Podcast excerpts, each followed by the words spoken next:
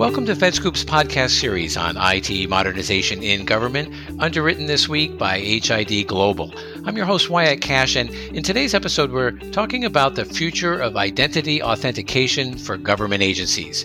Our guest today is Yves Massart. Yves heads up product marketing efforts in HID Global's identity and access management government business. Among other accomplishments at HID Global, he played a key role in assisting the Department of Defense's creation of the U.S. DoD Common Access Card ActivID CMS, and also the market leading PIV credential management system and ActivClient middleware.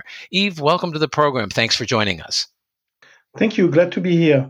So, zero trust security architecture is changing the way IT leaders think about fortifying network security to give the right person access to the right application at the right time. And this includes identity verification tools that can move agencies beyond just using username and passwords.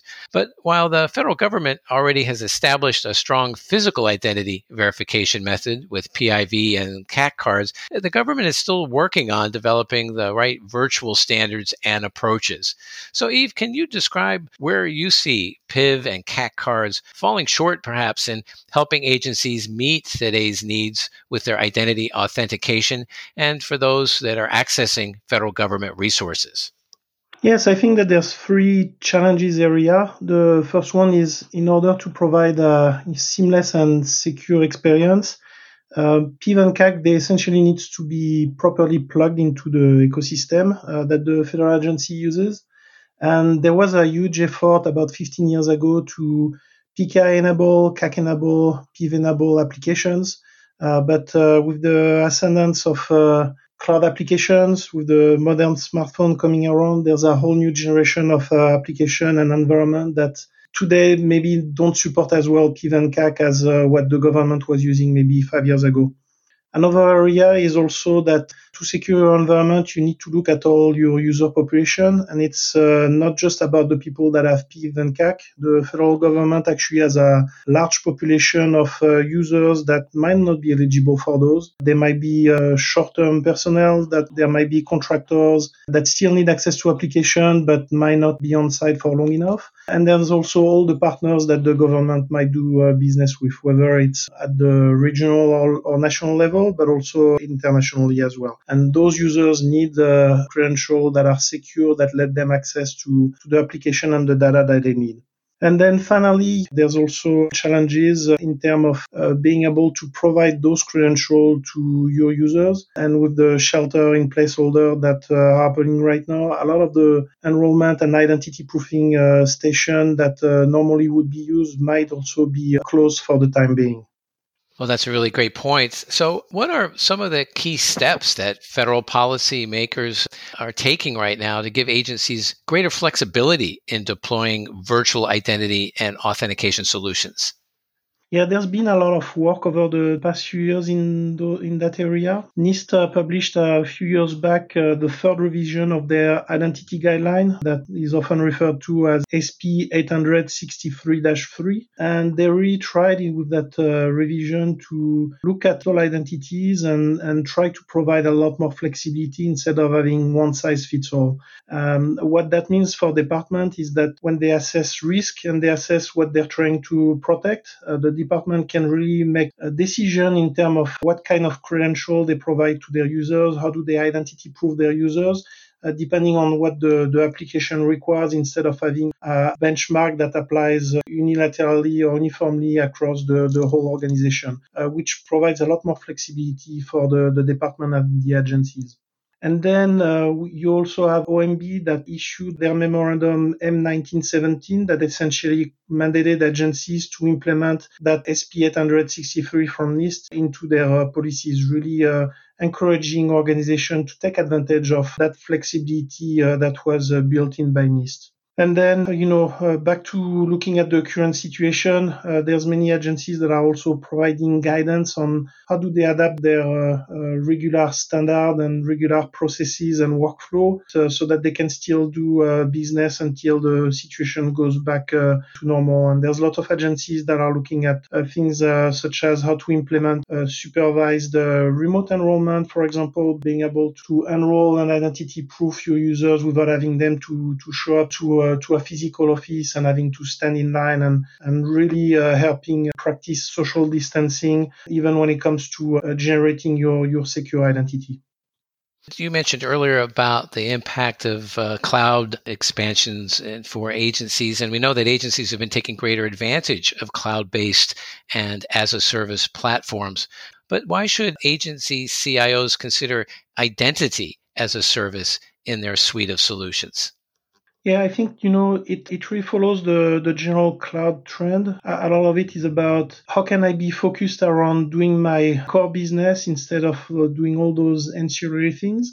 Um, an identity, when it's done well, can be very, very complicated. And leveraging that as a service means that you will not need to have as many specialists in house uh, in order to do that properly, but instead you'll be able to rely on, on your service provider to do that. And then beyond just, you know, in terms of cost and expertise, there's also a, a, an added benefit that comes with that, which is if your service provider provides identity not just for you, but also many other organizations, uh, that service provider provider can provide uh, not only um, economies of scale, but also can start providing added capabilities or benefit that comes from that service provider being able to have a wider picture, not just at the department level, but they're able to have a picture that looks across many, many other departments and they can start building uh, capabilities that take advantage of that. For example, you know, if, uh, if you see um, fraudulent activities coming from a set of IP addresses, for example, well, you might be able to blacklist those across all your customers uh, so that immediately all your customer can share that intelligence and benefit from it. Well, and we also, looking from the user point of view, have seen how modernizing citizen services has really become a, a, top priority for a lot of civilian agencies. Talk to us a little about how does identity as a service enable IT teams to really expand across different user groups more efficiently? Yeah, I think you know uh, when you're a citizen and you're trying to access uh, government services, one pain point is is often if you go to each different agency and you have to go through a, a lengthy onboarding system that you know sometimes might require you to to identity proof yourself and you have to wait you know a week, two weeks until your credential comes. That's a little bit of a hassle for the citizen, right? If government organization can leverage identity as a service, there's also a way so that the citizen only does the identity proofing once. And then when he or she access uh, the government services across different agencies, they just need to authenticate. They don't need to redo that identity proofing step that can be sometimes uh, uh, cumbersome if, if the need to have a high level of assurance in terms of the identity proof is there. I, I think that the other benefit is that as, as an agency, uh, you can then leverage the the identity as a service to be able to provide more advanced authentication capabilities and more diverse one. Um, and you as an agency don't need necessarily to stay up to speed at what's the latest and the greatest, but you can leverage your service provider to provide you those things and, and because the service provider handles the identity proofing and also the authentication, when there's a new authentication scheme that comes through, you don't need to redo all your application. You're just leveraging that service and, and it adapts to the new capabilities that comes uh, on board in the industry. Well, Yves, as we look farther out on the technology horizon, what are you seeing in the way of uh, technology developments that are enabling things like password-less experiences and the identity and access front?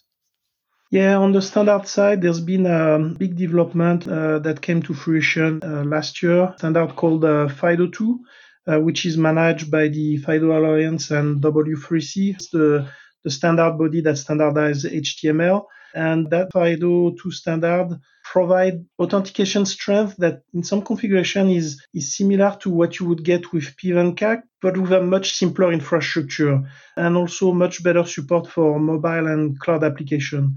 That standard is still maturing. I think the standard itself is in a really good spot right now. We've seen a real take up from vendors like Microsoft, Apple, and Google in their uh, respective operating system and browsers. And as applications now take advantage of that, that's something that we think is going to have a, a stronger impact on the security ecosystem. The thing that's interesting with that standard is you could envision a place where this could cohabit on the same PIV or CAC card so that you could have a, a transition and you would be able to leverage the, the latest capability from that standard while still having a fallback on, on PIV and CAC for area that might not have been updated to that standard or area that that standard is not designed to address like digital signature or encryption, for example. Another area also that has seen a lot of uh, evolution the past few years is push notification, where the idea here is that you have a different channel to do the authentication than the one that you use to access your application. So you might go to your web app, authenticate, and then your phone would get push notification that asks you if you approve login. It's an elegant way to uh, raise the security while still leveraging the infrastructure that you have, the smartphones, especially for uh, citizen access. That might be a great way to raise the level of security without requiring them to um, purchase a specific authenticator. Finally, Yves, uh, what recommendations would you give federal CIOs and IT leaders to make sure that they're staying agile and flexible enough to accommodate these new changes uh, in identity and access platforms? Think you know if uh, if they don't already have one, would be to invest into uh, an identity provider that can support uh, multiple authentication methods and uh, plug all your application into that IDP. This provides you a way to uh, modernize the authentication to your application by plugging into the IDP while still knowing that your authentication capability will be easily evolving as the IDP itself gets updated. So if there's a new standard that comes along or there's specific threat that needs to be addressed, now you just need to update that IDP instead of updating your 10, 20, hundreds uh, application one by one. So that's an investment that's uh, definitely uh, worth its salt. Well, those are some great recommendations, and thank you for sharing those. And wish we had a little more time today, but I'm afraid we'll have to leave it there. Yves Massart, thanks for joining us today to talk about identity authentication and passwordless solutions on the horizon. And of course, we'd like to thank HID Global for underwriting today's episode. Look for more of our coverage of IT modernization in government on fedscoop.com and our FedScoop radio channels on Apple Podcasts, Spotify, Google Play, Stitcher, and TuneIn. This is Wyatt Kash, your host. Thanks for tuning in. We'll see you next time.